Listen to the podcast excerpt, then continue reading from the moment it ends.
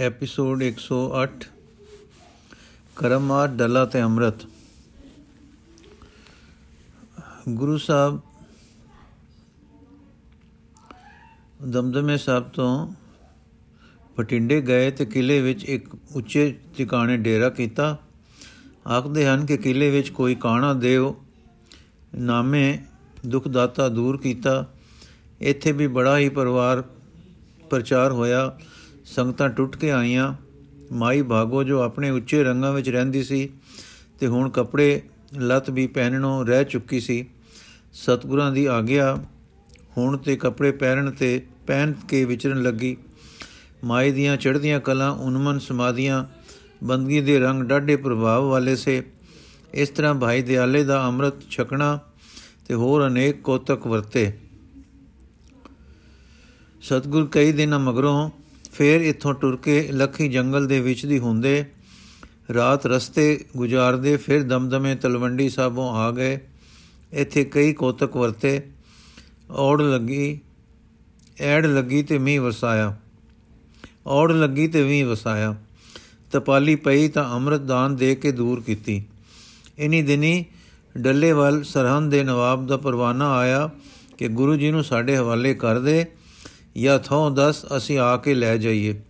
ਡਲੇ ਨੇ ਜਵਾਬ ਘਲਿਆ ਕਿ ਗੁਰੂ ਜੀ ਮੇਰੀ ਜਾਨ ਦੇ ਨਾਲ ਹਨ। ਮੈਂ ਬੇਅਦਬੀ ਨਹੀਂ ਕਰ ਸਕਦਾ। ਇਨ੍ਹਾਂ ਰੇਤ ਥਲਿਆਂ ਵਿੱਚ ਮੈਂ ਤੇ ਗੁਰੂ ਜੀ ਤੁਹਾਡੇ ਹੱਥ ਨਹੀਂ ਆ ਸਕਦੇ। ਜੰਗ ਆ ਪਿਆ ਤਾਂ ਤਿਆਰ ਹਾਂ। ਡੱਲੇ ਦਾ ਪ੍ਰੇਮ ਇੰਨਾ ਵੱਧ ਗਿਆ ਸੀ ਕਿ ਆਪਣਾ ਤਨ ਮਨ ਤੇ ਧਨ ਵੀ ਸਮਝਦਾ ਸੀ ਕਿ ਗੁਰਾਂ ਤੋਂ ਵਾਰਦਿਆਂ ਅੰਮ੍ਰਿਤ ਛਕਣ ਦੀ ਅਜੇ ਕਸਰ ਸੀ। ਜੇ ਕੋ ਡੱਲੇ ਦਾ ਮਨ ਅੰਮ੍ਰਿਤ ਤੇ ਨਿਸ਼ਾਵਾਨ ਨਿਸ਼ਚਾਵਾਨ ਹੋਇਆ ਇਸ ਪਰ ਅੱਜ ਦੇ ਪ੍ਰਸੰਗ ਵਿੱਚ ਹੈ। ਇਹ ਪ੍ਰਸੰਗ ਵੀ ਅਸੀਂ ਦੋ ਦਿਨਾਂ ਵਿੱਚ ਪੜਾਂਗੇ ਪਹਿਲਾ ਭਾਗ ਅੱਜ ਪੜਾਂਗੇ ਪਹਿਲਾ ਭਾਗ ਕਰਾਮਾਤ। ਛਤਿਆਣੀ ਦੀ ਟਿੱਬੀ ਦਾ ਸੈਯਦ ਇਬਰਾਹਿਮ ਵਿਦਵਾਨ ਤਪੀ ਰਿਆਜ਼ਤੀ ਜਦ ਸਿੰਘ ਸਜ ਗਿਆ, ਤਦ ਉਸ ਦੀ ਆਤਮਾ ਦੀ ਠੰਡ ਨੇ ਟਿਕਾਓ ਨੇ ਬ੍ਰਹਮਾਨੰਦ ਨੇ ਜੋ ਉਸ ਨੂੰ ਪ੍ਰਾਪਤ ਹੋਏ, ਉਸ ਨੂੰ ਸਤਗੁਰ ਦਾ ਹੋਰ ਬੋਣਾ ਬਣਾ ਦਿੱਤਾ। ਤੇ ਇਹਨਾਂ ਪ੍ਰੇਮਾ ਤੂਰ ਕੀਤਾ ਕਿ ਡੇਰਾ ਟਿਕਾਣਾ ਉਹ ਸੇਵਕੀ ਤੇ ਪਿਆਰੇ ਜੋ ਸਿੰਘ ਸੱਜਣ ਤੇ ਵੀ ਉਸ ਦੇ ਸਿਦਕ ਵਿੱਚ ਪੱਕੇ ਰਹੇ ਸਨ। ਸਭ ਛੱਡ ਕੇ ਸਤਗੁਰ ਦੇ ਨਾਲ ਹੋ ਟੁਰਿਆ ਤੇ ਸਦਾ ਚਰਨ ਸ਼ਨ ਰਹਿਣ ਦੀ ਠਾਣ ਕੇ ਸੇਵਾ ਵਿੱਚ ਰਹਿ ਪਿਆ। ਸਤਗੁਰੂ ਜੀ ਕਈ ਪਿੰਡੀ ਹੁੰਦੇ ਹੋਏ ਉਸ ਟਿਕਾਣੇ ਆ ਟਿਕੇ ਸਨ ਕਿ ਜਿਸ ਨੂੰ ਆਪਨੇ ਦਮਦਮਾ ਆਖਿਆ ਤੇ ਚੋਖੇ ਮਹੀਨੇ ਨਿਵਾਸ ਰੱਖਿਆ। ਇਸ ਦੇ ਸਮਾਚਾਰ ਪਿੱਛੇ ਆ ਚੁੱਕੇ ਹਨ। ਇੱਥੇ ਇੱਕ ਦਿਨ ਅਜਮੇਰ ਸਿੰਘ ਜੀ ਨੇ, ਜੇ ਜੀ ਤੇ ਦਾਨਾ ਸਿੰਘ ਜੀ ਇਕਾਂਤ ਬੈਠੇ ਉਸ ਸਰ ਦੇ ਕਿਨਾਰੇ ਵਾਰਤਾਲਾਪ ਕਰ ਰਹੇ ਸਨ ਕਿ ਜਿਸ ਵਿੱਚ ਇੱਕ ਦਿਨ ਸਤਗੁਰਾਂ ਨੇ ਲਿਖਣਾ ਘੜ-ਘੜ ਸੁਟੀਆਂ ਤੇ ਆਖਿਆ, ਅਸੀਂ ਲਿਖਣ ਸਰ। ਇੱਥੇ ਬੜੇ ਲਿਖਾਰੀ ਹੋਣਗੇ। ਅਜਮੇਰ ਸਿੰਘ ਤੇ ਦਾਨਾ ਸਿੰਘ ਜੀ ਦੇ ਪਾਸ ਰਾਏ ਡੱਲਾ ਆ ਕੇ ਬੈਠ ਗਿਆ ਤੇ ਆਖਣ ਲੱਗਾ, ਖਾਲਸਾ ਜੀ, ਮੈਂ ਜੰਗਲ ਵਾਸੀ ਆਦਮੀ ਹਾਂ। ਸਤਗੁਰ ਦਾ ਪ੍ਰੇਮੀ ਹਾਂ। ਬਹੁਤ ਦਿਨਾਂ ਤੋਂ ਅੰਗ ਸੰਗ ਹਾਂ। ਸਤਗੁਰ ਰੀਜੇ ਤਰੁੱਠੇ ਵੀ ਮੇਰੇ ਉੱਤੇ ਅਤ ਹਨ। ਮੈਂ ਉਹਨਾਂ ਨੂੰ ਕਰਮਾਤੇ ਦਾ, ਕਰਮਾਤ ਦਾ ਸਾਹਿਬ ਮੰਨਦਾ ਵੀ ਹਾਂ। ਅੱਖੀ ਕਰਮਾਤਾ ਵੇਖ ਵੀ ਚੁੱਕਾ ਹਾਂ। ਔੜ ਲੱਗ ਜਾਣ ਤੇ ਮੈਂ ਬੇਨਤੀ ਕੀਤੀ ਕਿ ਮੀਂਹ ਵਸੇ, ਤਦ ਪਹਿਲੋਂ ਤਾਂ ਰਜ਼ਾ ਦਾ ਉਪਦੇਸ਼ ਕਰਦੇ ਰਹੇ, ਪਰ ਜਦ ਮੈਂ ਖਿਹੜਾ ਕੀਤਾ, ਤਾਂ ਬਿਰਧਪਾਲ ਆਖਣ ਲੱਗੇ, ਭਲਿਆ, ਡਲਿਆ, ਕੁਦਰਤ ਜੜ ਹੈ, ਜੀਵਨ ਚੇਤਨ ਹੈ। ਚੇਤਨ ਜੜ ਪਰ ਭਾਰੂ ਹੈ। ਇਸ ਜੜ ਕੁਦਰਤ ਨੂੰ ਹੁਕਮ ਦੇ ਕਿ ਮੀਂਹ ਪਵੇ। ਮੈਂ ਕਿਹਾ, ਪਾਤਸ਼ਾਹ, ਮੈਂ ਨਿਰਬਲ ਕੀ ਜਾਣਾ? ਆਪ ਦੇ ਹੁਕਮ ਵਿੱਚ ਸਾਰਾ ਕੁਝ ਹੈ, ਮਿਹਰ ਕਰੋ। ਕਹਿਣ ਲੱਗੇ, ਰਜ਼ਾ ਹੈ, ਮੀਂਹ ਵਸੇ, ਸੋ ਵਸੇਗਾ। ਕੁਦਰਤ ਭੈ ਵਿੱਚ ਹੈ, ਸੱਚੇ ਦੀ ਵਿਗਾਰ ਕੱਢੇਗੀ। ਸੋ ਠੀਕ ਬਰਖਾ ਹੋਈ ਤੇ ਬਰਖਾ ਹੋਈ। ਹੁਣ ਜਦ ਤਪਾਲੀ ਪੈ ਗਈ, ਤਾਂ ਮੈਂ ਅਰਜ਼ ਕੀਤੀ, ਪਾਤਸ਼ਾਹ, ਮਿਹਰ ਕਰੋ। ਤਾਂ ਹੁਕਮ ਆਇਆ, ਜੇ ਅੰਮ੍ਰਿਤ ਛਕੋ ਸੋ ਰਾਜ਼ੀ, ਜੋ ਛਕਦਾ ਹੈ ਨਾਲੇ ਤਾਂ ਪਿੰਡੇ ਦਾ ਤਾਪ ਉਤਰ ਜਾਂਦਾ ਹੈ, ਨਾਲੇ ਮਨ ਦੀ ਤਪਸ ਟੁੱਟ ਜਾਂਦੀ ਹੈ। ਇਹ ਕੀ ਗੱਲ ਹੋਈ? ਦਾਨਾ ਸਿੰਘ, ਤੁਹਾਡਾ ਕੀ ਮਤਲਬ ਹੈ ਕਿ ਇਹ ਕੁਝ ਕੋਈ ਭੁੱਲ ਭੁਲਾਵਾ ਹੈ? ਭਲਾ ਦੱਲਾ ਮੇਰਾ ਅੰਦਰ ਬਾਹਰ ਸੜੇ, ਜੇ ਮੇਰੇ ਅੰਦਰ ਸਾਹਿਬ ਸਤਿਗੁਰੂ ਗੋਬਿੰਦ ਸਿੰਘ ਜੀ ਦੇ ਕਰਾਮਾਤੀ ਹੋਣ ਵਿੱਚ ਸ਼ੱਕ ਹੋਵੇ, ਤਾਂ ਮੈਨੂੰ ਪੱਕਾ ਭਰੋਸਾ ਆ ਰੱਖੀ, ਡਿੱਠਾ ਤੇ ਹੱਡੀ ਵਰਤਿਆ ਭਰੋਸਾ ਹੈ। ਮੇਰੀ ਬੇਨਤੀ ਇਹ ਹੈ ਕਿ ਇਹ ਕਿਸ ਤਰ੍ਹਾਂ ਹੁੰਦਾ ਹੈ ਕਿ ਉਹਨਾਂ ਦੇ ਕਹਿਣ ਨਾਲ ਉਹ ਕੁਝ ਹੋ ਜਾਂਦਾ ਹੈ, ਜੋ ਕੁਝ ਕੀ ਹੋਣਾ ਔਖਾ ਦਿੰਦਾ ਹੈ। ਗੱਲ ਕੀ ਹੈ? ਹੈ ਤਾਂ ਸੱਚ, ਪਰ ਹੈ ਕਿਵੇਂ? ਅਜਮੇਰ ਸਿੰਘ ਡਲਿਆ, ਜਦ ਤੇਰੇ ਹੱਥ ਵਿੱਚ ਦੇਵੀਏ, ਖਿੱਦੂ ਤੇ ਆਖੀਏ, ਪੂਜਾ ਦੇ ਦਸਾਂ ਕੁ ਗਜਾਂ ਦੇ ਉੱਤੇ, ਤੂੰ ਦੱਸ 12 ਗਜ ਟੁਰ ਕੇ ਉਸ ਨੂੰ ਛੋੜਨ ਤਾਂ ਨਹੀਂ ਜਾਂਦਾ, ਉੱਥੋਂ ਹੀ ਰੇੜ ਦਿੰਦਾ ਹੈ। ਖਿੱਦੂ ਰਿੜ ਕੇ ਦੂਰ ਚਲਾ ਜਾਂਦਾ ਹੈ। ਚਾਹੀਦਾ ਇਹ ਸੀ ਕਿ ਖਿੱਦੂ ਤੇਰੇ ਹੱਥ ਨਾਲ ਪੱਕਿਆ, ਧਕਿਆ, ਤਦ ਤੱਕ ਰਿੜਦਾ ਜਦ ਤੱਕ ਕਿ ਤੇਰਾ ਹੱਥ ਖਿੱਦੂ ਦੇ ਨਾਲ ਲੱਗਾ ਉਸ ਨੂੰ ਰੇੜੀ ਜਾਂਦਾ। ਤੂੰ ਹੱਥ ਛੱਡ ਦਿੱਤਾ, ਖਿੱਦੂ ਆਪੇ ਕੀਕੂ ਰਿੜਦਾ ਚਲਾ ਗਿਆ। ਦੇਖ ਰੱਡ ਦੇਖ ਰੱਡ, ਜਦ ਤੱਕ, ਤਦ ਤੱਕ ਤੁਰਦੀ ਹੈ, ਜਦ ਤੱਕ ਬੈਲ, ਦੇਖ ਗੱਡ, ਜਦ ਤੱਕ ਤੁਰਦੀ ਹੈ, ਜਦ ਤੱਕ ਬੈਲ ਧੂਈ ਜਾ ਰਹੇ, ਜਾਂਦੇ ਹਨ। ਪੰਡ ਤਦ ਤੱਕ ਖੇਤ ਤੋਂ ਘਰ ਵੱਲ ਨੂੰ ਤੁਰੀ ਆਉਂਦੀ ਹੈ, ਜਦ ਤੱਕ ਪਾਂਡੀ ਸਿਰ ਤੇ ਚਾਈ ਟੁਰਿਆ ਰਹਿੰਦਾ ਹੈ। ਨਾ ਬੈਲਾਂ ਦੇ ਲੱਗ ਕੇ ਖਿੱਚੇ ਬਿਨਾ ਗੱਡੀ, ਨਾ ਪਾਂਡੀ ਦੇ ਸਿਰ ਦਾ ਡਾ ਚੁੱਕ ਕੇ ਤੁਰੇ ਇਨਾ ਪੰਡ ਇੱਕ ਥਾਂ ਤੋਂ ਦੂਸਰੀ ਥਾਂ ਜਾ ਸਕੇ। ਨਾ ਪਾਂਡੀ ਦੇ ਸਿਰ ਡਾ ਡਾ ਚੁੱਕ ਕੇ ਤੁਰੇ ਇਨਾ ਪੰਡ ਇਨਾ ਪੰਡ ਇੱਕ ਥਾਂ ਤੋਂ ਦੂਸਰੀ ਥਾਂ ਜਾ ਸਕੇ। ਤੁਰੇ ਬਿਨਾ ਪੰਡ ਇੱਕ ਥਾਂ ਤੋਂ ਦੂਸਰੀ ਥਾਂ ਜਾ ਸਕੇ। ਪਰ ਤੇਰਾ ਖਿੱਦੂ ਆਪੇ ਰਿੜ ਕੇ ਟਿਕਾਣੇ ਪੁੱਜ ਗਿਆ। ਇਹ ਕੋਈ ਕਰਾਮਾਤ ਹੈ ਕਿ ਨਹੀਂ? ਡਲਾ ਇਹ ਕਾਦੀ ਕਰਾਮਾਤ ਹੈ? ਸਭ ਕੋਈ ਕਰ ਲੈਂਦਾ ਹੈ। ਅਜਮੇਰ ਸਿੰਘ, ਕਰਾਮਾਤ ਕਰਾਮਾਤ ਹੈ। ਚਾਹੇ ਇੱਕ ਕਰ ਸਕੇ, ਚਾਹੇ ਸਭ ਕੋਈ। ਤੂੰ ਦੱਸ ਕਰਾਮਾਤ ਹੈ ਕਿ ਨਹੀਂ? ਡਲਾ ਉਹ ਕਾਦੀ ਕਰਾਮਾਤ ਹੈ? ਮੈਂ ਰੋਜ਼, ਜੋ ਰੋਜ਼ ਵਰਤਦੀ ਹੈ ਸਭ ਕੋਈ ਕਰਦਾ ਹੈ ਤੇ ਰੋਜ਼ ਹੋਣ ਕਰਕੇ ਅਚਰਜ ਕੋਈ ਨਹੀਂ ਹੁੰਦਾ। ਅਜਮੇਰ ਸਿੰਘ ਤਾਂ ਤੂੰ ਕਰਾਮਾਤ ਅਚਰਜ ਵਾਲੀ ਗੱਲ ਨੂੰ ਸਮਝਦਾ ਹੈ। ਅਚਰਜ ਤਾਂ ਮਜ਼ਾਰੀ ਦੇ ਤਮਾਸ਼ੇ ਵਾਲੇ ਵੀ ਕਰ ਲੈਂਦੇ ਹਨ। ਪਰ ਤੂੰ ਜਾਣਦਾ ਹੈ ਕਿ ਉਹ ਸਾਰੀ ਚਲਾਕੀ ਤੇ ਹੱਥ ਨਾਟਕ ਹੈ। ਪਰ ਤੂੰ ਜਾਣਦਾ ਹੈ ਕਿ ਕਰਾਮਾਤ ਸੱਚ ਹੈ। ਡੱਲਾ ਘਬਰਾ ਕੇ ਠੀਕ ਆਂਦੇ ਹੋ, ਪਰ ਮੈਨੂੰ ਦੱਸੋ ਨਾ, ਫੇਰ ਹੈ ਕੀ? ਅਜਮੇਰ ਸਿੰਘ ਪਹਿਲੇ ਤੁਸੀਂ ਦੱਸੋ ਕਿ ਖਿੱਦੂ ਦਾ ਆਪੇ ਪੁੱਜ ਪੈਣਾ ਕਰਾਮਾਤ ਹੈ ਕਿ ਨਹੀਂ? ਡੱਲਾ ਇਸ, ਉਹ ਇਸ ਤਰ੍ਹਾਂ ਦੀ ਕਰਾਮਾਤ ਨਹੀਂ, ਜਿਸ ਤਰ੍ਹਾਂ ਦੀ ਮੈਂ ਪੁੱਛਦਾ ਹਾਂ। ਅਜਮੇਰ ਸਿੰਘ, ਪਰ ਹੈ ਕਰਾਮਾਤ। ਡੱਲਾ ਲੱਗਦੀ ਤਾਂ ਹੈ, ਅਜਮੇਰ ਸਿੰਘ। ਕਦੇ ਤੇਰੇ ਘਰ ਦੇ ਬੂਹੇ ਦੇ, ਬੂਹੇ ਦੋ ਹੱਥਾਂ ਨਾਲ ਜਾਂ ਕਿਸੇ ਹਜ ਆਦਿਕ ਸਰੀਰਕ ਧੱਕੇ ਦਿੱਤੇ ਬਿਨਾ ਖੁੱਲੇ ਹਨ? ਕਦੇ ਬੂਹੇ ਆਪ ਸਰੀਰਕ ਵਸੀਲੇ ਨਾਲ ਭੀੜੇ ਬਿਨਾ ਬੰਦ ਹੋਏ ਹਨ? ਡੱਲਾ ਨਹੀਂ ਜੀ। ਅਜਮੇਰ ਸਿੰਘ, ਕਦੋਂ ਤੇਰੀ, ਕਦੇ ਤੇਰੀ ਮਰਜ਼ੀ ਮਾਤਰ ਨਾਲ ਘਰ ਦੇ ਬੂਹੇ ਖੁੱਲੇ ਜਾਂ ਬੰਦ ਹੋਏ ਹਨ। ਤੂੰ ਚਾਹਿਆ ਹੋਵੇ ਕਿ ਬੂਹਾ ਬੰਦ ਹੋ ਜਾਏ ਤਾਂ ਖੁ ਬੰਦ ਹੋ ਜਾਏ, ਹੋ ਗਿਆ ਹੋਵੇ। ਤੂੰ ਚਾਹਿਆ ਹੋਵੇ ਕਿ ਬੂਹਾ ਖੁੱਲ ਜਾਵੇ ਤਾਂ ਖੁੱਲ ਗਿਆ ਹੋਵੇ। ਡੱਲਾ ਕਦੇ ਨਹੀਂ। ਕੋਈ ਖੁੱਲੇ ਭੀੜੇ ਤਾਂ ਖੁੱਲਦੇ ਭਿੜਦੇ ਹਨ। ਮੇਰੀ ਮਰਜ਼ੀ ਮਾਤਰ ਨਾਲ ਤਾਂ ਨਹੀਂ ਖੁੱਲਦੇ ਮਿਟਦੇ। ਅਜਮੇਰ ਸਿੰਘ, ਪਰ ਸਵੇਰ ਤੂੰ ਜਦ ਤੂੰ ਜਾਗਦਾ ਹੈ, ਤੇਰੀਆਂ ਅੱਖਾਂ ਦੇ ਬੂਹੇ, ਜਿਨ੍ਹਾਂ ਨੂੰ ਅੱਖਾਂ ਦੇ ਛੱਪਰ ਆਖਦੇ ਹਨ, ਕਿਸ ਤਰ੍ਹਾਂ ਖੁੱਲਦੇ ਹਨ?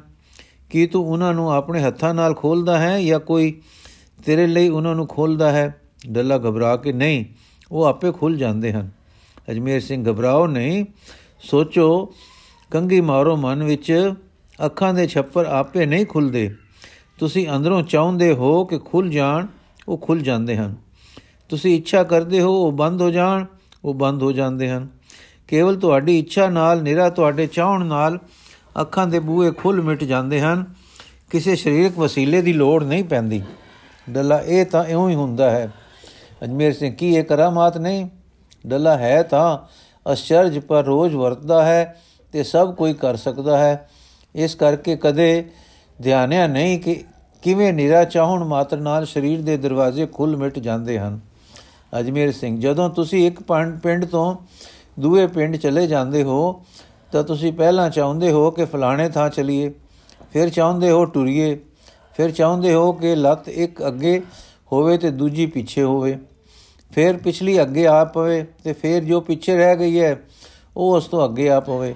ਤੇ ਇਉਂ ਚਾਹੀ ਹੋ, ਜਾਈ ਜਾਂਦੇ ਹੋ ਤੇ ਵੇਖੋ ਅਚਰਜ ਬਿਨਾ ਹਿਲਾਏ, ਬਿਨਾ ਚੁੱਕੇ, ਬਿਨਾ ਧੱਕਾ ਦਿੱਤੇ ਆਪੇ ਨਿਰਾ ਚਾਹਣ ਮਾਤਰ ਨਾਲ ਲੱਤਾਂ ਟੁਰੀ ਜਾਂਦੀਆਂ ਹਨ। ਡਲਿਆ ਕੀ ਇਹ ਕਰਾਮਾਤ ਨਹੀਂ? ਡੱਲਾ ਹੋਰ ਅਚਰਜ ਹੋ ਕੇ, ਕਦੇ ਗੋਲਿਆ ਨਹੀਂ ਜੀ। ਹੈ ਤਾਂ ਕਰਾਮਾਤ ਵਾਂਗੀ, ਪਰ ਸਭ ਕੋਈ ਕਰਦਾ ਹੈ ਤੇ ਰੋਜ਼ ਹੁੰਦਾ ਹੈ, ਕਦੇ ਅਚਰਜ ਨਹੀਂ ਹੋਈਦਾ। ਅਜਮੇਰ ਸਿੰਘ, ਡਲਿਆ, ਤੂੰ ਵੱਡਾ ਚੌਧਰੀ ਹੈ, ਮਾਨੋ ਰਾਜਾ ਹੈ, ਫਿਰ ਤੂੰ ਸਿਪਾਹੀ ਰਾਜਾ ਹੈ। ਕਦੀ ਸਫਾਰੀ ਘੋੜੇ ਦੀ ਕੀਤੀ ਆ? ਡੱਲਾ ਮੁਸਕਰਾ ਕੇ, ਹੋਰ ਕੰਮ ਹੀ ਕੀ ਹੈ?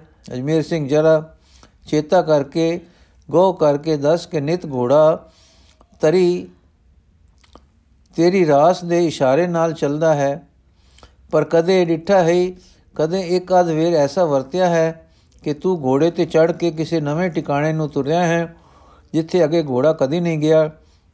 ਫਿਰ ਤੂੰ ਜਿੱਥੇ, ਫਿਰ ਤੂੰ ਜਿੱਥੇ, ਫਿਰ ਜਿੱਥੇ ਤੂੰ ਕਿਤੇ ਰਸਤੇ ਤੋਂ ਸੱਜੇ ਖੱਬੇ ਰਾਸ ਮੋੜ ਕੇ ਟਿਕਾਣੇ ਦੀ ਸੇਧ ਕਰਨੀ ਸੀ, ਤੂੰ ਰਾਸ ਨਹੀਂ ਮੋੜੀ, ਪਰ ਚਿੱਤ ਵਿੱਚ ਉੱਥੇ ਪਹੁੰਚਣ ਦੀ ਤੀਖਣਤਾ ਜਾਂ ਅਤਿਸ਼ੈ ਇੱਛਾ ਤੈਨੂੰ ਉਸ ਥਾਂ ਦੇ ਧਿਆਨ ਵਿੱਚ ਗਰਕ ਕਰ ਰਹੀ ਹੈ ਤੇ ਤੂੰ ਉਸ ਗਰਕਾਓ ਵਿੱਚ ਘੋੜੇ ਨੂੰ ਰਾਸ ਦਾ ਇਸ਼ਾਰਾ ਦੇਣਾ ਵੀ ਭੁੱਲ ਗਿਆ ਹੈ।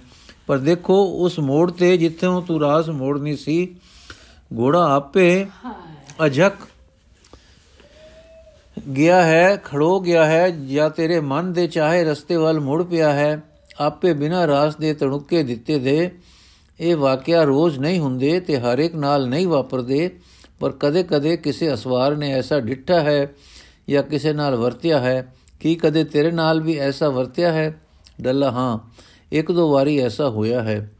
ਮੈਂ ਕਿਸੇ ਔਂਕੜ ਦੇ ਕੰਮ ਉਸ ਖਿਆਲ ਉਸ ਦੇ ਧਿਆਨ ਵਿੱਚ ਗਰਕ ਜਾ ਰਿਹਾ ਸਾਂ ਤੇ ਇੰਨਾ ਤਿੱਖਾ ਤੇ ਜ਼ੋਰਦਾਰ ਅੰਦਰੋਂ ਉਸ ਪਾਸੇ ਡੁੱਬ ਰਿਹਾ ਸਾਂ ਕਿ ਰਾਸ ਨਹੀਂ ਮੋੜੀ, ਪਰ ਮੇਰੀ ਹੈਰਾਨੀ ਤਦੇ ਹੀ ਮੈਨੂੰ ਪਤਾ ਲੱਗਾ ਪਤਾ ਲੱਗਾ ਜਦ ਘੋੜਾ ਬੂਹੇ ਅੱਗੇ ਜਾ ਖੜੋਤਾ, ਜਿੱਥੇ ਅੱਗੇ ਉਹ ਕਦੇ ਨਹੀਂ ਸੀ ਗਿਆ।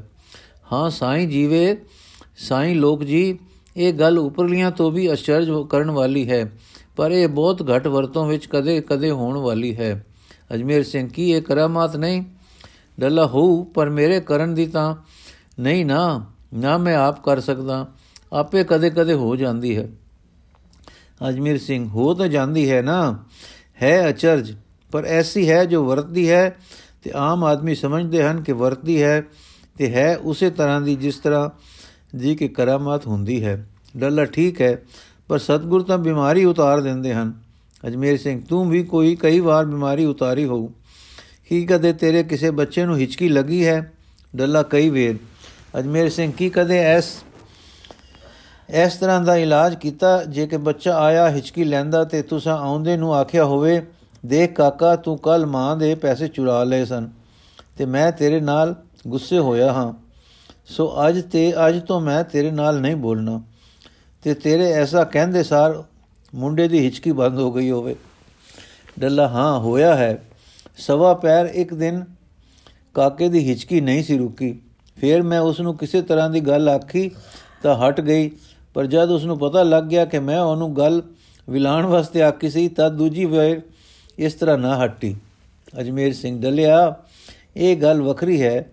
ਪਰ ਹਿਚਕੀ ਹਟ ਤਾਂ ਗਈ ਸੀ ਨਾ। ਬਿਨਾ ਦਵਾ ਤੋਂ ਆਪੇ ਤੇਰੇ ਕੁਛ ਆਖਣ ਮਾਤਰ ਨਾਲ ਹੀ ਡੱਲਾ, ਹਾਂ ਜੀ। ਅਜ, ਅਜਮੇਰ ਸਿੰਘ, ਕੀ ਫਿਰ ਇਹ ਕਰਾਮਾਤ ਨਹੀਂ ਸੀ? ਡੱਲਾ ਅਚਰਜ ਹੋ ਕੇ, ਲੱਗਦੀਆਂ ਤਾਂ ਕਰਾਮਾਤਾਂ ਹਨ, ਪਰ ਉਸ ਤਰ੍ਹਾਂ ਦੀਆਂ ਨਹੀਂ ਜਿਸ ਤਰ੍ਹਾਂ ਦੀਆਂ ਗੁਰੂ ਮਹਾਰਾਜ ਕਰ ਲੈਂਦੇ ਹਨ। ਤੇ ਮੈਂ ਸਮਝਣਾ ਇਹ ਹੈ ਕਿ ਉਹ ਕਿਵੇਂ ਹੁੰਦੀਆਂ ਹਨ? ਅਜਮੇਰ ਸਿੰਘ ਡੱਲਿਆ, ਜੇ ਕਦੇ ਕਦੇ ਘੋੜੀ ਜਾਂ ਮੈਂ ਦਰਿਆ ਵਿੱਚ ਜੋ ਸੂ ਸੂ ਪਵੇ ਤਾਂ ਉਸ ਦਾ ਬੱਚਾ ਜੰਮਦਿਆਂ ਤਰਨ ਲੱਗ ਜਾਂਦਾ ਹੈ। ਡੱਲਾ ਠੀਕ ਹੈ, ਅਜਮੇਰ ਸਿੰਘ। ਪਰ ਜੇ ਆਦਮੀ ਦਾ ਬੱਚਾ ਦਰਿਆ ਵਿੱਚ ਸੁੱਟੀਏ ਤਾਂ ਡੁੱਬ ਜਾਂਦਾ ਹੈ। ਡੱਲਾ ਠੀਕ ਹੈ, ਅਜਮੇਰ ਸਿੰਘ। ਪਰ ਫਿਰ ਆਦਮੀ ਦਾ ਬੱਚਾ ਦਰਿਆ ਵਿੱਚ ਤਰਦਾ ਹੈ। ਤੂੰ ਤਰਦਾ ਹੈ, ਤੇਰੇ ਕਾਕੇ ਤਰਦੇ ਹਨ। ਕੀ ਇਹ ਕਰਾਮਾਤ ਨਹੀਂ ਕਿ ਕੁਦਰਤ ਤੋਂ ਤਾਂ ਇਨਸਾਨ ਤਾਰੂ ਨਹੀਂ, ਪਰ ਕੁਦਰਤ ਤੇ ਹਾਵੀ ਹੋ ਕੇ ਤਰਨ ਲੱਗ ਜਾਂਦਾ ਹੈ। ਡੱਲਾ ਹੈ ਤਾਂ ਠੀਕ, ਕਦੇ ਇਹ ਗੱਲਾਂ ਗੋਲੀ ਦੀਆਂ ਨਹੀਂ। ਨਹੀਂ, ਨਾ, ਪਰ ਤਦ ਵੀ ਮੈਨੂੰ ਉਸ ਕਰਾਮਾਤ ਦਾ ਵੇਰਵਾ ਦੱਸੋ ਜੋ ਸਤਿਗੁਰੂ ਜੀ ਕਰਦੇ ਹਨ। ਅਜਮੇਰ ਸਿੰਘ, ਲੈ ਸੁਣ। ਤੇਰੇ ਸਰੀਰ ਵਿੱਚ ਦੋ ਹਿੱਸੇ ਹਨ। ਇੱਕ ਸਰੀਰ ਜਿਸ, ਇੱਕ ਜਿਸ ਨੂੰ ਮਨ ਕਹਿ ਲਿਆ ਜਾਵੇ, ਸਰੀਰ ਦਿਸਦਾ ਹੈ, ਮਨ ਪ੍ਰਤੀਤ ਹੁੰਦਾ ਹੈ। ਇਸ ਮਨ ਦੇ ਪਿੱਛੇ ਹੋਰ ਤਾਕਤ ਹੈ, ਉਸ ਨੂੰ ਰੂਹ ਜਾਂ ਆਤਮਾ ਆਖਦੇ ਹਨ। ਪਰ ਉਸ ਦੀ ਗੱਲ ਫੇਰ ਕਰਾਂਗੇ। ਸਰੀਰ ਸਾਰੇ ਕੰਮ, ਸਰੀਰਕ ਹਰਕਤ ਚੇਸ਼ਟਾ ਨਾਲ ਕਰਦਾ ਹੈ। ਪਰ ਮਨ ਕੇਵਲ ਇੱਛਾ ਕਰਦਾ ਹੈ, ਜਿਸ ਤਰ੍ਹਾਂ ਸਰੀਰ ਕਈ ਬਲਵਾਨ ਹਨ, ਕਈ ਲਿੱਸੇ ਪਤਲੇ ਨਿਤਾਣੇ ਹਨ, ਇਸ ਤਰ੍ਹਾਂ ਮਨ ਵੀ ਕਈ ਨਿਰਬਲ ਹਨ, ਕਈ ਬਲਵਾਨ ਹਨ। ਜਿਸ ਤਰ੍ਹਾਂ ਚੱਲ, ਜਿਸ ਤਰ੍ਹਾਂ ਬਲ ਵਾਲੇ ਸਰੀਰ ਦੀ ਚੇਸ਼ਟਾ ਹਰਕਤ ਤਾਕਤਵਰ ਹੈ, ਉਸੇ ਤਰ੍ਹਾਂ ਬਲ ਵਾਲੇ ਮਨ ਦੀ ਚੇਸ਼ਟਾ, ਇੱਛਾ ਜ਼ਬਰਦਸਤ ਤੇ ਹੋਰ ਜ਼ੋਰ ਵਾਲੀ ਹੁੰਦੀ ਹੈ, ਜਿਸ ਨੂੰ ਤੂੰ ਕਰਾਮਾਤ ਸਮਝਦਾ ਹੈ। ਉਹ ਬਲਵਾਨ ਇੱਛਾ ਸ਼ਕਤੀ ਦੇ ਕਰਤਵ ਹਨ। ਇਹ ਤੂੰ ਵੇਖ ਚੁੱਕਾ ਹੈ ਕਿ ਇੱਛਾ ਸ਼ਕਤੀ ਜਦ ਅੰਦਰੋਂ ਤੁਰਨ ਦੀ ਹੁੰਦੀ ਹੈ, ਤਾਂ ਤੈਨੂੰ ਲੈ ਟੁਰਦੀ ਹੈ। ਇੱਛਾ ਸ਼ਕਤੀ ਦਾ ਰੂਪ ਰੰਗ ਨਹੀਂ ਤੇ ਤੋਲ ਤਾਂ ਕੀ ਹੋਣਾ ਸੀ? ਪਰ ਤੇਰਾ ਸਰੀਰ ਤ੍ਰੈ ਮਣ ਦਾ ਹੈ। ਤ੍ਰੈ ਮਣ ਦੀ ਦੇਹ ਨੂੰ ਤੋਲਹੀਨ ਇੱਛਾ ਸ਼ਕਤੀ ਰੋਜ਼ ਲੈ ਟੁਰਦੀ ਹੈ। ਤੂੰ ਇਹ ਗੱਲ ਸਮਝਦਾ ਹੈ ਕਿ ਨਹੀਂ? ਫਿਰ ਅੱਖਾਂ ਦੇ ਛੱਪਰ, ਇੱਕ ਤਰ੍ਹਾਂ ਅੱਖਾਂ ਦੇ ਦਰਵਾਜ਼ੇ ਹਨ, ਪਰ ਤੇਰੀ ਇੱਛਾ ਸ਼ਕਤੀ ਇਹਨਾਂ ਨੂੰ ਕੇਵਲ ਚਾਹਣ ਮਾਤਰ ਨਾਲ ਖੋਲ ਮੀਟ ਲੈਂਦੀ ਹੈ। ਤੈਨੂੰ ਘਰ ਦੇ ਬੂਹਿਆਂ ਵਾਂਗੂ ਹੱਥ ਨਾਲ ਖੋਲਣ ਮੀਟਣ ਦੀ ਲੋੜ ਨਹੀਂ ਪੈਂਦੀ। ਸੋ ਇਸ ਨੂੰ ਯਕੀਨ ਹੋਇਆ ਕਿ ਅੰਦਰ ਸਾਡੇ ਇੱਛਾ ਸ਼ਕਤੀ ਹੈ। ਸੋ ਇਹ ਤੈਨੂੰ ਯਕੀਨ ਹੋਇਆ ਕਿ ਅੰਦਰ ਸਾਡਾ, ਸਾਡੇ ਇੱਛਾ ਸ਼ਕਤੀ ਹੈ। ਪਰ ਇਹ ਕੰਮ ਕਰਦੀ ਹੈ ਨਾ ਕੇਵਲ ਚਾਹਣ ਦਾ, ਪਰ ਇਸ ਦਾ ਚਾਹਣਾ ਸਰੀਰ ਨੂੰ ਦੇਹ ਨੂੰ ਹਰਕਤ ਵਿੱਚ ਲੈ ਆਉਂਦਾ ਹੈ। ਬਸ ਸਿੱਧ ਹੋ ਗਿਆ ਕਿ ਇੱਛਾ ਸ਼ਕਤੀ ਹਰਕਤ ਚੇਸ਼ਟਾ ਕਰਾ ਸਕਦੀ ਹੈ ਔਰ ਇਹ ਪਰ ਇਸ ਪਰ ਅਰ ਦੇ ਪਰ ਹਾਵੀ ਹੈ, ਹਾਵਿਸ਼ ਹੈ। ਡੱਲਾ ਹੱਕਾ ਬੱਕਾ ਰਹਿ ਜਾ ਕੇ ਗੱਲ ਤਾਂ ਨੇੜਿਓਂ ਹੀ ਨਿਕਲਦੀ ਆਉਂਦੀ ਹੈ। ਅਜਮੇਰ ਸਿੰਘ, ਜਦ ਤੇਰਾ ਮਨ ਤੇਰੇ ਸਰੀਰ ਨੂੰ ਤੋੜਦਾ ਹੈ ਔਰ ਉਹ ਮਨ ਵਜਣਦਾਰ ਰੂਪ ਰੰਗ ਦਾ ਨਹੀਂ ਤੇ ਵਜਨਦਾਰ ਸਰੀਰ ਨੂੰ ਮਰਜ਼ੀ ਮੁਤਾਬਕ ਵਾਉਂਦਾ ਹੈ ਤਦ ਕਰਾਮਾਤਾਂ ਦਾ ਅਸੂਲ ਤੇ ਨਿਉ ਅੜਨ ਵਾਲਾ ਥਾਂ ਲੱਭ ਪਿਆ ਕਿ ਨਾ? ਡੱਲਾ ਕਿੰਕੂ, ਅਜਮੇਰ ਸਿੰਘ, ਜੀਕੂ, ਤੂੰ, ਮੈਂ ਸਾਰੇ ਗੱਲਾਂ ਕਰਦੇ ਹਾਂ ਤਾਂ ਸਾਫ਼ ਹੈ ਕਿ ਸਾਡੇ ਵਿੱਚੋਂ ਉਹ ਕੁਝ ਹੁੰਦਾ ਹੈ ਕਿ ਜਿਸ ਨੂੰ ਆਵਾਜ਼ ਜਾਂ ਧੁਨ ਆਖਦੇ ਹਨ। ਜੇ ਆਵਾਜ਼ ਨਾ ਹੋਵੇ ਤਾਂ ਗੱਲਾਂ ਕਿਕੂ ਕਰੀਏ। ਇਹ ਆਵਾਜ਼ ਉੱਚੀ ਨੀਵੀਂ ਮੱਧਮ ਹੁੰਦੀ ਹੈ। ਇਹ ਆਵਾਜ਼ ਨਿੱਕੀ ਵਿਚਕਾਰਲੀ ਤੇ ਲੰਮੀ ਹੁੰਦੀ ਹੈ। ਲੰਮੀ ਨੂੰ ਟੇਕ ਆਖਦੇ ਹਨ। ਜਦ ਕੋਈ ਹੇਕ ਕੱਢੇ ਤਾਂ ਆਖਦੇ ਹਨ, ਹੋਰ ਉੱਚੀ ਕਰ। ਹੋਰ ਉੱਚੀ ਕਰੇ ਤਦ ਪਤਾ ਲੱਗਾ ਕਿ ਹੇਕ, ਹੈਕ ਉੱਚੀ ਨੀਵੀਂ ਵੀ ਹੋ ਸਕਦੀ ਹੈ। ਬਸ ਇੱਥੋਂ ਸਾਰੇ ਗਾਇਨ ਕਰ ਇੱਥੋਂ ਸਾਰੇ ਗਾਇਨ, ਸਾਰੇ ਰਾਗ ਦਾ ਅਸੂਲ ਲੱਭ ਗਿਆ। ਡੱਲਾ ਘਬਰਾ ਕੇ, ਕਿਕੂ ਅਜਮੇਰ ਸਿੰਘ ਡਲਿਆ ਅੱਗੋਂ ਹੁਣ ਬਹੁਤ ਧਿਆਨ ਦੇਣ ਦੀ ਲੋੜ ਹੈ। ਐਵੇਂ ਹੇਕਾਂ ਸਾਰਾ ਜਹਾਨ ਕੱਢਦਾ ਹੈ। ਸਭ ਕੋਈ ਗਾਉਂਦਾ ਤੇ ਧੁਨਾ ਰਚਦਾ ਰਹਿੰਦਾ ਹੈ। ਪਰ ਜੋ ਧਿਆਨ ਦਿੰਦਾ ਹੈ ਕਿ ਹੇਕ ਤੇ ਉੱਚੇ ਨੀਵੇਂ ਕਿੰਨੇ ਟਿਕਾਣੇ ਹਨ, ਤਦ ਉਸ ਨੂੰ ਧਿਆਨ ਦੇ ਦੇ ਕੇ ਹੇਕਾਂ ਉੱਚੀਆਂ ਨੀਵੀਆਂ ਕੱਢਦਿਆਂ ਪਤਾ ਲੱਗ ਜਾਂਦਾ ਹੈ ਕਿ ਇਸ ਦੇ ਸੱਤ ਟਿਕਾਣੇ ਹਨ। ਫਿਰ ਉਹ ਆਪਣੇ ਯਾਦ ਰੱਖਣ ਲਈ ਉਹਨਾਂ ਸੱਤਾਂ ਟਿਕਾਣਿਆਂ ਦੇ ਨਾਮ ਧਰ ਲੈਂਦਾ ਹੈ। ਸਾਰੇ ਗਾ ਮਾ ਪਾ ਧਾ ਨੀ। ਜਦੋਂ ਇਹਨਾਂ ਜਦੋਂ ਕੋਈ ਇਹਨਾਂ ਟਿਕਾਣਿਆਂ ਵਿੱਚੋਂ ਕਿਸੇ ਟਿਕਾਣੇ ਦੀ ਆਵਾਜ਼ ਨਿਕਲੇ, ਜੱਟ ਸਮਝ ਜਾਂਦਾ ਹੈ ਕਿ ਇਹ ਫਲਾਣੀ ਹੈ। ਪਰ ਹਰ ਕੋਈ ਇਹ ਟਿਕਾਣੇ ਦੀ ਨਹੀਂ ਸਿਆਣ ਸਕਦਾ। ਫਿਰ ਉਹ ਇਹਨਾਂ ਨੂੰ ਆਪੇ ਵਿੱਚ ਕਈ ਜੋੜਾਂ ਵਿੱਚ ਮਿਲਾ ਕੇ ਗਾਉਂਦਾ ਹੈ। ਉਹ ਸਵਾਦਲੀਆਂ ਬਣਦੀਆਂ ਹਨ। ਉਹਨਾਂ ਦਾ ਨਾਂ ਤਾਨਾ ਰੱਖਦਾ ਹੈ। ਫਿਰ ਇਹਨਾਂ ਨੂੰ ਉਹ ਧਿਆਨ ਤੇ ਗੋ ਨਾਲ ਸਿਆਣਦਾ, ਪਛਾਣਦਾ ਤੇ ਜੋੜਦਾ ਹੈ। ਤੇ ਚੇਤੇ ਰੱਖਣ ਲਈ ਅੱਡ-ਅੱਡ ਨਾਮ ਦਿੰਦਾ ਹੈ। ਉਹ ਫਿਰ ਰਾਗ ਰਾਗਣੀਆਂ ਬਣ ਜਾਂਦੇ ਹਨ। ਜਦ ਇਹਨਾਂ ਵਿੱਚ ਕੋਈ ਅਰਥ ਵਾਲੇ ਫਿਕਰੇ ਜਾਂ ਟੱਪੇ ਜਾਂ ਛੰਦ ਗਾਉਣ ਲੱਗ ਜਾਂਦਾ ਹੈ, ਤਾਂ ਆਖਦੇ ਹਨ ਕਿ ਬੋਲ ਜਾਂ ਗੀਤ ਗਾਉਂਦਾ ਹੈ। ਹੁਣ ਧਿਆਨ ਨਾਲ ਸੋਚ ਲੈ ਕਿ ਜਿਵੇਂ ਆਮ ਲੋਕਾਂ ਦੀਆਂ ਹੇਕਾਂ ਵਿੱਚ ਤੇ ਇੱਕ ਵਈਏ ਦੀਆਂ ਸੁੰਦਰ ਮਜੀਆਂ ਮੰਜੀਆਂ ਤਾਨਾ ਤੇ ਗੀਤਾਂ ਦੀਆਂ ਯਾਦਾਰਨਾਂ ਦੇ ਗਾਇਨ ਵਿੱਚ ਫ਼ਰਕ ਹੈ, ਉਸੇ ਤਰ੍ਹਾਂ ਆਮ ਤੇਰੀਆਂ ਮੇਰੀਆਂ ਕਰਾਮਾਤਾਂ ਵਿੱਚ ਤੇ ਰੱਬੀ ਬੰਦਿਆਂ ਦੀਆਂ ਕਰਾਮਾਤਾਂ ਵਿੱਚ ਫ਼ਰਕ ਹੈ। ਤੇ ਜਿਵੇਂ ਹੇਕ ਰਾਗ ਦਾ ਅਸੂਲ ਤੇ ਮੂਲ ਹੈ, ਤਿਵੇਂ ਇੱਛਾ ਸ਼ਕਤੀ ਕਰਾਮਾਤਾਂ ਦਾ ਅਸੂਲ ਹੈ। ਇਹ ਇੱਛਾ ਸ਼ਕਤੀ ਕਈ ਪ੍ਰਕਾਰ ਦੀ ਹੈ। ਪਹਿਲੀ, ਆਮ ਜਿਸ ਤਰ੍ਹਾਂ ਦੀ ਕਿ ਜਣੇ ਖਣੇ ਦੀ ਹੁੰਦੀ ਹੈ। ਇਹ ਇੱਛਾ ਸ਼ਕਤੀ ਜਿਸ ਮਨ ਦੀ ਹੈ, ਉਹ ਖਿੰਡਾਉ ਵਿੱਚ ਵਸਦਾ ਹੈ ਅਰਥਾਤ ਮਨ ਨੂੰ ਇਕਾਗਰਤਾ ਦਾ ਕੋਈ ਸੁਭਾਅ ਨਹੀਂ। ਸੋਚਾਂ, ਵਿਚਾਰਾਂ, ਮਨੋ ਮਨੋਰੰਜਾਂ ਮਨ ਦੇ ਵਹਿਣ, ਸੰਕਲਪ, ਵਿਕਲਪ, ਤਰ੍ਹਾਂ ਤਰ੍ਹਾਂ ਦੇ ਫੁਰਨੇ ਇਸ ਮਨ ਨੂੰ ਫੁਰਦੇ ਰਹਿੰਦੇ ਹਨ। ਇਹਨਾਂ ਦਾ ਬੇਰੋਕ ਟੁਰਦੇ ਰਹਿਣ ਫੁਰਦੇ ਰਹਿਣਾ ਮਨ ਦੇ ਖਿੰਡਾਓ ਦੀ ਅਵਸਥਾ ਰਹੀ ਕਈ ਕਈ ਦੀ ਹੈ। ਦੂਜਾ, ਇੱਕ ਮਨ ਐਸੇ ਹਨ ਜੋ ਇਕਾਗਰ ਹਨ ਜੋ ਆਪਣੇ ਆਪ ਵਿੱਚ ਜੁੜਦੇ ਹਨ। ਜੁੜਨ ਚਾਹੇ ਕਿਸੇ ਤਰਕੀਬ ਨਾਲ ਪਰ ਜੁੜਦੇ ਹਨ। ਇਹ ਲੋਕ ਆਪਣੇ ਫੁਰਨੇ ਨੂੰ ਰੋਕਦੇ ਹਨ। ਮਨ ਜਦ ਵਹਿਣਾ ਵਿੱਚ ਰੁੜੇ ਤਾਂ ਹੋੜਦੇ ਹਨ। ਸੋਚਾਂ ਤ੍ਰਿਸ਼ਨਾ ਦੀਆਂ ਸੰਕਲਪਾਂ ਵਿੱਚ ਨੱਠੇ ਵਿੱਚ ਨੱਠੇ ਤਾਂ ਵਰਸ਼ ਵਰਜ ਵਰਜ ਵਰਜ ਕੇ ਅੰਦਰ ਰਹਿੰਦੇ ਹਨ। ਇਹ ਸਾਰਾ ਤਰਦਦ ਮਨ ਨੂੰ ਇਕਾਗਰਤਾ ਵਿੱਚ ਲੈ ਜਾਂਦਾ ਹੈ। ਜੋ ਮਨ ਇਕਾਗਰ ਹੁੰਦੇ ਹਨ, ਉਹਨਾਂ ਦੀ ਇੱਛਾ ਸ਼ਕਤੀ ਬਲਵਾਨ ਹੋ ਜਾਂਦੀ ਹੈ। ਠੀਕ ਜਿਸ ਤਰ੍ਹਾਂ ਬਲਵਾਨ ਸਰੀਰ ਦੀ ਸਾਰੀ ਹਰਕਤ ਜ਼ੋਰਦਾਰ ਹੁੰਦੀ ਹੈ, ਔਰ ਕਮਜ਼ੋਰ ਤੇ ਆਮ ਸ਼ਰੀਰਾਂ ਤੇ ਭਾਰੂ ਤੇ ਹਾਵੀ ਹੁੰਦੀ ਹੈ, ਜਿਸ ਤਰ੍ਹਾਂ ਇਕਾਗਰ ਬਲਵਾਨ ਮਨ ਦੀ ਇੱਛਾ ਸ਼ਕਤੀ ਹੋਰਨਾਂ ਮਨਾਂ ਉੱਤੇ, ਜੀਵਧਾਰੀਆਂ ਉੱਤੇ, ਆਮ ਕੁਦਰਤ ਉੱਤੇ ਭਾਰੀ ਹੁੰਦੀ ਹੈ, ਆਮ ਇੱਛਾ ਸ਼ਕਤੀਆਂ ਉਸ ਤੇ ਭਾਰੂ ਨਹੀਂ ਪੈਂਦੀਆਂ।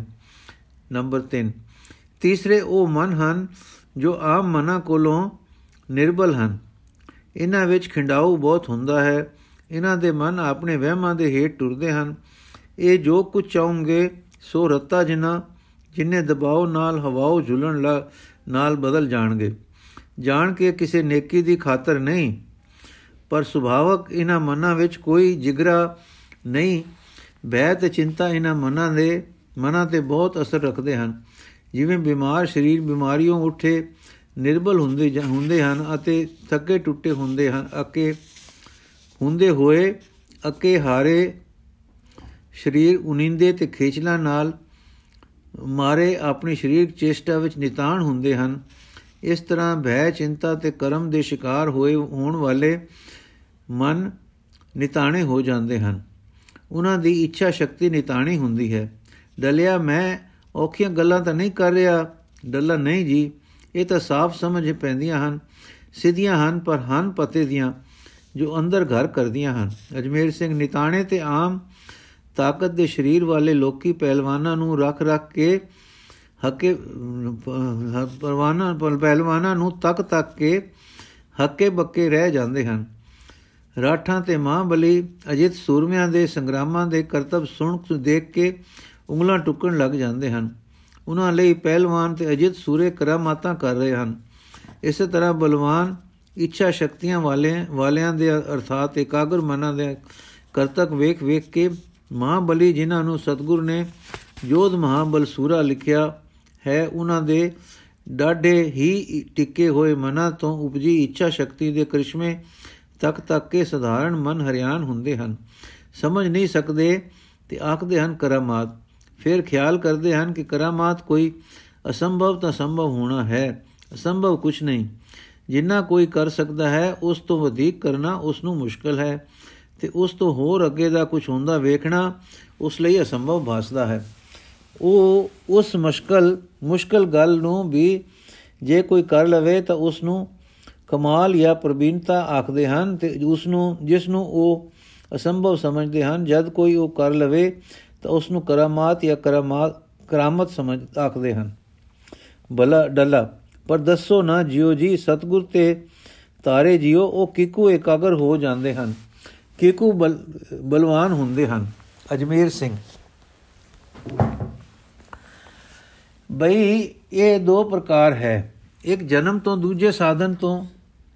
ਜਨਮ ਤੋਂ ਐਸੇ ਲੋਕ ਬਲਵਾਨ ਮਨ ਵਾਲੇ ਹੁੰਦੇ ਹਨ ਕਿ ਹੈਰਾਨ ਕਰ ਦਿੰਦੇ ਹਨ।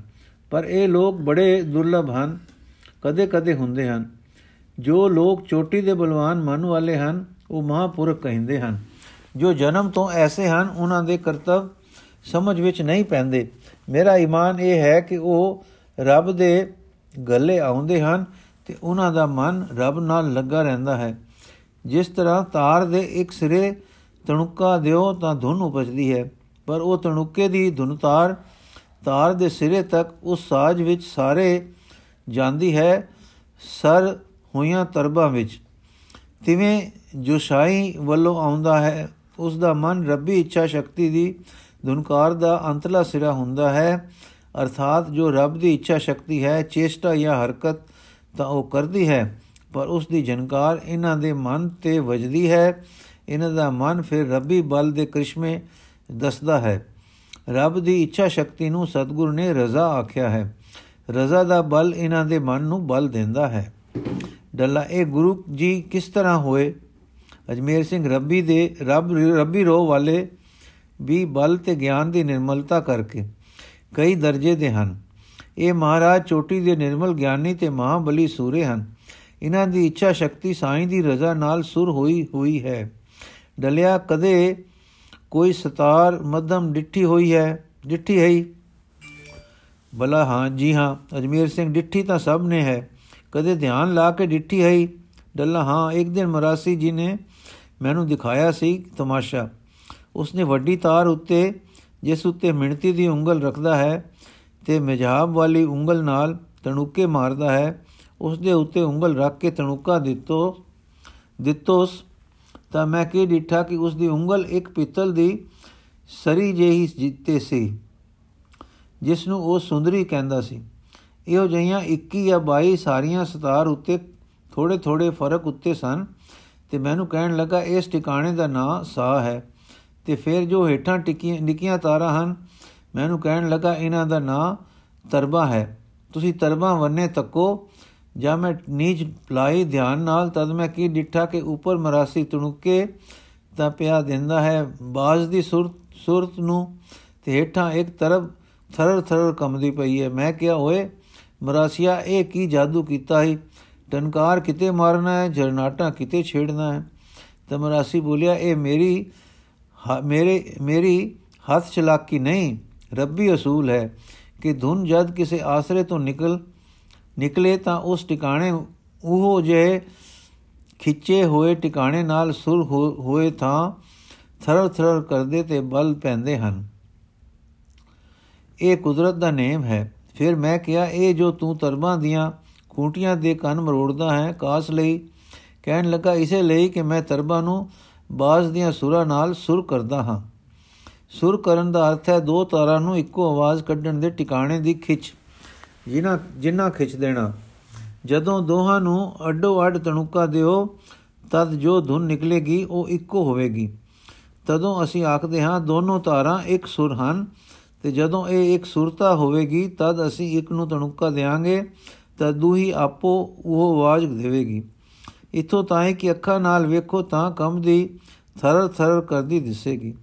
ਅਜਮੇਰ ਸਿੰਘ, ਸਾਈਂ ਜੀਵੀ ਬਸ, ਹੁਣ ਸਮਝ ਜਾਏਗਾ। ਰੱਬ ਨੂੰ ਮਿਥ ਲੈ ਕੇ ਉਸ ਦੀ ਮਰਜ਼ੀ ਜਿਸ ਨੂੰ ਰਜ਼ਾ ਆਖਦੇ ਹਨ, ਇੱਕ ਬਾਜ਼ ਦੀ ਤਾਰ ਹੈ। ਮਿਣਤੀ ਅਰਥਾਤ ਗਿਆਨ ਤੇ ਖਿੱਚ ਜਾਂ ਇਉਂ ਕਹੋ ਕਿ ਬਲ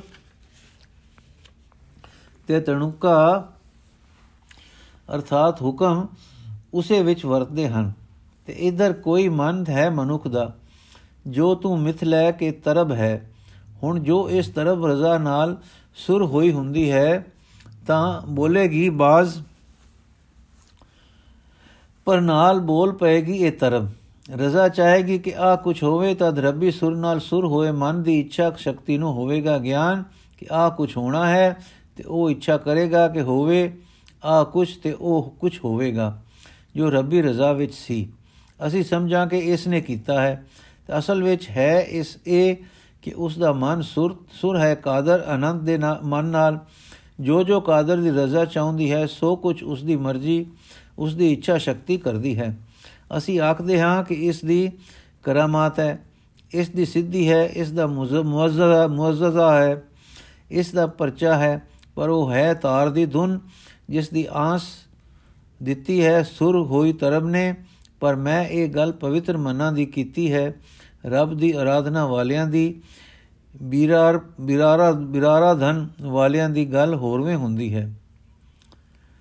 ਡੱਲਾ, ਪਰ ਸੋਹਣਿਆ, ਜੇ ਕਦੇ ਤਰਬ ਬੋਲ ਪਵੇ, ਤਾਂ ਕੀ ਉਸ ਦੀ ਇੱਕ ਸੁਰਤਾ ਬਾਜ ਦੀ ਤਾਰ ਉੱਤੇ ਉਹ ਜਿਹਾ ਚਾਹੋ ਬਰੀਕ ਅਸਰ ਨਹੀਂ ਕਰਦੀ ਤੇ ਉਹ ਉਹ ਸੁਰ ਨਹੀਂ ਬੋਲਦੀ। ਅਜਮੇਰ ਸਿੰਘ ਜ਼ਰੂਰੀ ਕਰਦੀ ਹੈ।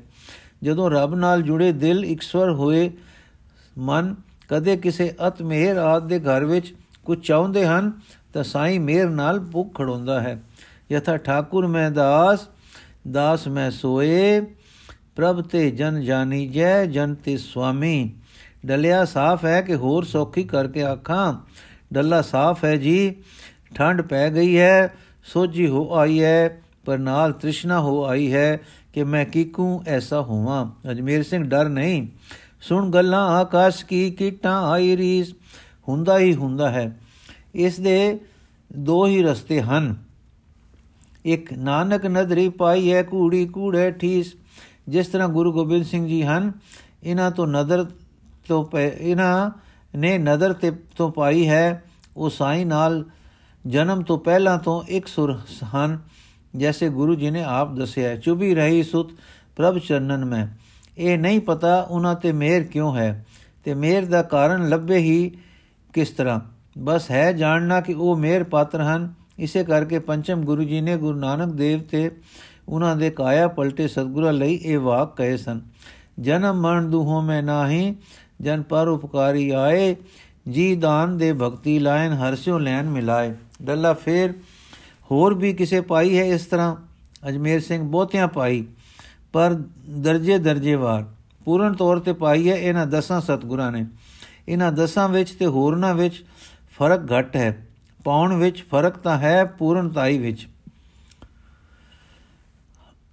ਡਲਾਤਾ ਇੱਕ ਤਾਂ ਹੋਈ ਨਾ ਜਨਮ ਤੋਂ ਪ੍ਰਾਪਤ, ਜਿਸ ਦੇ ਅਸੀਂ ਜਾਣੂ ਨਹੀਂ ਤੇ ਦੂਜੀ ਅਜਮੇਰ ਸਿੰਘ, ਦੂਜੀ ਮਿਹਨਤ ਨਾਲ, ਗਾਲ ਨਾਲ ਮੁਸ਼ਕਲ ਨਾਲ। ਡੱਲਾ ਕਿਵੇਂ ਅਜਮੇਰ ਸਿੰਘ? ਇੱਕ ਦੋ ਜੀਬੋ ਲਖ ਹੋਏ, ਲਖ ਹੋਵੇ ਲਖਵੀਸ ਲਖ ਲਖ ਗੇੜਾ ਆਖੀਏ ਇੱਕ ਨਾਮ ਜਗਦੀਸ਼। ਇਹ ਤਰਾ ਪਤ ਪੌੜੀਆਂ ਚੜੀਆਂ ਹੋਏ 21 ਇਹ ਪਤ ਪਤ ਦੀਆਂ ਪੌੜੀਆਂ ਹਨ।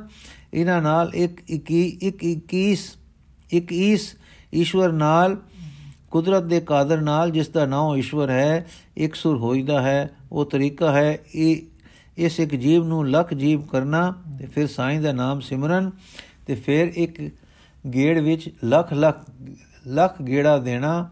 ਡੱਲਾ ਮੈਂ ਅਜੇ ਨਹੀਂ ਸਮਝਿਆ। ਅਜਮੇਰ ਸਿੰਘ ਪਰਮੇਸ਼ਰ ਦਾ ਨਾਮ ਜਪਣਾ, ਨਾਮ ਜਪਣ ਦੇ ਉਹ ਅਰਥ ਹਨ ਜੋ ਮਿਰਾਸੀ ਨੇ ਤੈਨੂੰ ਤਰਫ ਦਿਖਾ ਕੇ ਕਿਹਾ ਸੀ। ਧਿਆਨ ਕਰ, ਲਾ ਧਿਆਨ, ਜਮਾ ਧਿਆਨ, ਫਿਰ ਤੂੰ ਵੇਖੇਗਾ ਕਿ ਤਰਫ ਆਸ ਦਿੰਦੀ ਹੈ, ਨਾਮ ਜਪਦਿਆਂ ਧਿਆਨ ਜਮਦਾ ਹੈ, ਕਾਦਰ ਉੱਤੇ ਜਮਦਾ ਜਮਦਾ ਧਿਆਨ। ਪਿਆਰ ਵਿੱਚ ਜਾਂਦਾ ਹੈ, ਪਿਆਰ ਨਾਲ ਮਨਸੂਰ ਹੋ ਜਾਂਦਾ ਹੈ, ਕਾਦਰ ਨਾਲ ਮਨਸੂਰ ਹੋਇਆ ਬੋਲਦਾ ਹੈ, ਆਸ ਦਿੰਦਾ ਹੈ ਰੱਬੀ ਸੁਰਾਂ ਦੀ। ਡੱਲਾ, ਤੇ ਤੁਸੀਂ ਕਿਹਾ ਸੀ, ਫਰਨਾ ਰੋਕੋ, ਫੁਰਨਾ ਰੋਕੋ। ਅਜਮੇਰ ਸਿੰਘ, ਜਦ ਅਸੀਂ ਵਾਹਿਗੁਰੂ ਦੇ ਗੁਣਾ ਦਾ ਉਸ ਦੇ ਪਿਆਰ ਦਾ ਉਸ ਦੇ ਅੰਗ ਸੰਗ ਹੋਣ ਦਾ ਧਿਆਨ ਬਾਰ-ਬਾਰ ਕਰਾਂਗੇ ਤਾਂ ਹੋਰ ਫੁਰਨੇ ਆਪੇ ਰੁਕਦੇ ਜਾਣਗੇ। ਡੱਲਾ ਠੀਕ। ਅਜਮੇਰ ਸਿੰਘ, ਇਸ ਵਿਸ਼ੇ ਤੇ ਤੁਸੀਂ ਰੋਜ਼ ਸਤਗੁਰਾਂ ਦੇ ਮਾਂ ਵਾਕ ਸੁਣਦੇ ਹੋ। ਮੈਂ ਕੀ ਕੀ ਆਖਾਂ, ਧਿਆਨ ਦੇ ਕੇ ਸੁਣਿਆ ਕਰੋ ਤਾਂ ਸਫਲ ਹੋ ਜਾਓਗੇ। ਡੱਲਾ, ਇਹ ਜੋ ਲੋਕ ਤਾੜੀਆਂ ਲਾਉਂਦੇ ਹਨ ਤੇ ਅੱਖਾਂ ਨੂਟ ਬੈਠਦੇ ਹਨ, ਮੈਂ ਸਮਝਦਾ ਸਾਂ ਕਿ ਇਹ ਧਿਆਨੀ ਹਨ। ਅਜਮੇਰ ਸਿੰਘ, ਸਾਰੇ ਤਰਲੇ ਲੈ ਰਹੇ ਹਨ। ਧਿਆਨ ਦੇ, ਕਿਉਂਕਿ ਧਿਆਨ ਦੇ ਜੰਮਣ ਨਾਲ ਹੀ ਮਨ ਦੀ ਇਕਾਗਰਤਾ ਹੈ, ਇਕਾਗਰ ਮਨ ਜਿਸ ਪਾਸੇ ਇੱਛਾ ਕਰੇਗਾ, ਉਹ ਪਾਸਾ ਅਕਸਰ ਸਿੱਧ ਹੋ ਜਾਏਗਾ। ਇਸੇ ਨੂੰ ਸਿੱਧੀ, ਇਸੇ ਨੂੰ ਕਰਾਮਾਤ ਵੀ ਆਖਦੇ ਹਨ। ਸਾਡਾ ਮਨ ਜੋ ਸਧਾਰਨ ਮਨ ਹੈ, ਕੁਦਰਤੀ ਤੌਰ ਤੇ ਇਨਾ ਬਲ ਰੱਖਦਾ ਹੈ ਕਿ ਅੱਖਾਂ ਖੋਲ ਲਵੇ ਤੇ ਮੀਟ ਲਵੇ, ਪਰ ਇਸ ਤੋਂ ਵਧੇਕ ਕੁਦਰਤ ਤੇ ਹਾਵੀ ਹੋਣ ਵਾਸਤੇ ਇਕਾਗਰਤਾ ਦੇ ਕਿਸੇ ਅਭਿਆਸ ਦੀ ਲੋੜ ਹੈ। ਜਿੰਨਾ ਜਿੰਨਾ ਕੋਈ ਮਨ ਤੇ ਇਕਾਗਰ ਕਰ ਲੋ ਉਨਾ ਉਹ ਬਲਵਾਨ ਹੋਊ ਜੋਗੀ ਲੋਕ ਬਲਵਾਨ ਕਲ, ਜੋਗੀ ਲੋਕ ਕਲਿਆਣ ਲਈ ਸਹੀ ਪਰ ਸਿੱਧੀਆਂ ਦੀ ਖਾਤਰ ਕਈ ਸਾਧਨ ਕਰਦੇ ਹਨ। ਬਾਕੀ ਸਾਖੀ ਅਸੀਂ ਜੀ ਕੱਲ ਪੜਾਂਗੇ ਵਾਹਿਗੁਰੂ ਜੀ ਕਾ ਖਾਲਸਾ, ਵਾਹਿਗੁਰੂ ਜੀ ਕੀ ਫਤਿਹ।